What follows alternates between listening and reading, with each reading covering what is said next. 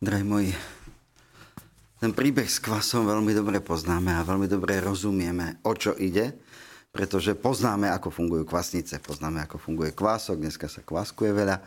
Neviem, či aj vás to náhodou nedobehlo a chlieb si doma ľudia pečú už ako kedysi. Uh, jednoducho, máme tu niečo, máme tu nejakú hmotu, vymiesanú múku s vodou, a dám, pridám do toho maličké množstvo toho kvásku, už teda rozbehnutého, to celé sa to zmení odrazu, také voňavé, nadýchané celé.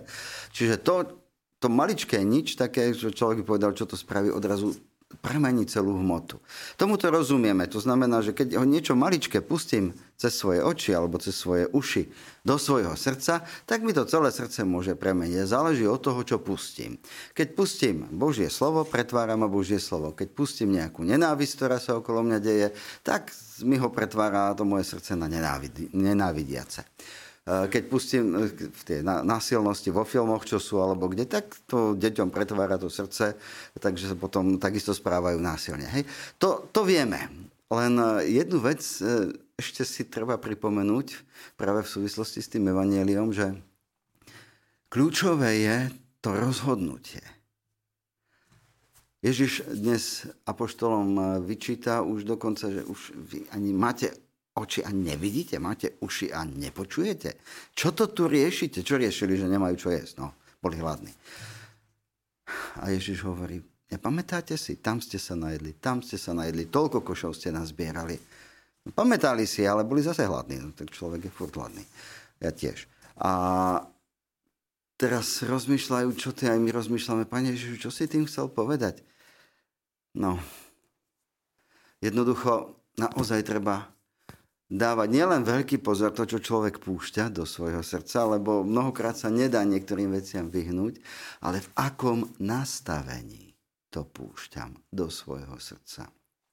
Keď som ten, ktorý vie, že som v Božích rukách, že ma Boh stvoril, že ma Boh miluje, že posiela svojho syna za mňa, a ten zomiera za mňa na kríži, je pochovaný, na tretí deň stáva z mŕtvych, odchádza mi pripraviť miesto, tak sa sústreďujem na všetko to, čo mi pomáha za tým Kristom kráčať.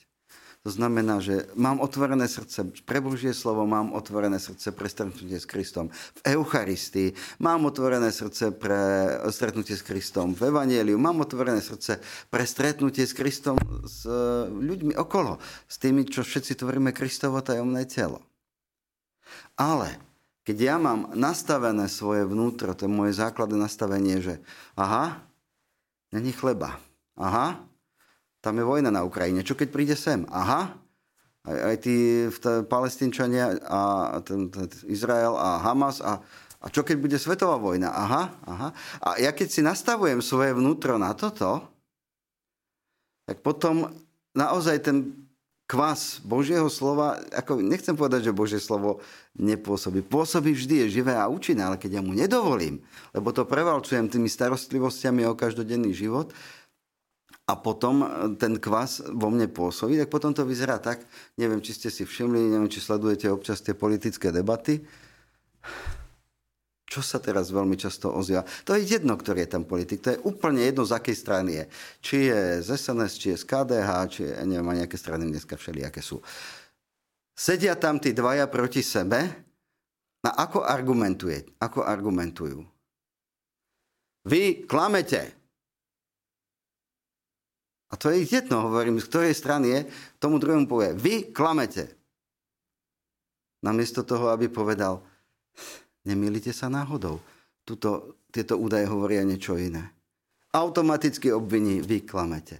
To znamená, namiesto toho, aby hľadal spoločnú cestu, aby predsa len, veď nás zvolili, aj teba zvolili, aj mňa zvolili, spolu sme v parlamente, e, vznikla táto vláda. Takže aby hľadali spoločnú cestu, lebo by mohli. Mi povedal, viete čo, mne, ja mám, mne sa zdá, že sa milíte, lebo tie údaje sú takéto. Namiesto toho povie, vy klamete, konec. Namiesto toho hľadania spoločného, obviňovanie. Obviňovanie a z toho obviňovanie potom to prerastá do nevraživosti až do nenávisti. A tej zloby, koľko je teraz okolo nás, no nevidíte to všade.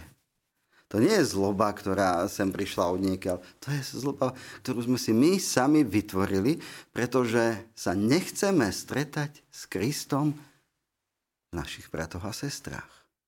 Vidíme v nich niekedy až nepriateľov. A od nás sa to potom presúva do politiky a všade do celej spoločnosti. Čiže, drahí moji, toto Ježiš hovorí.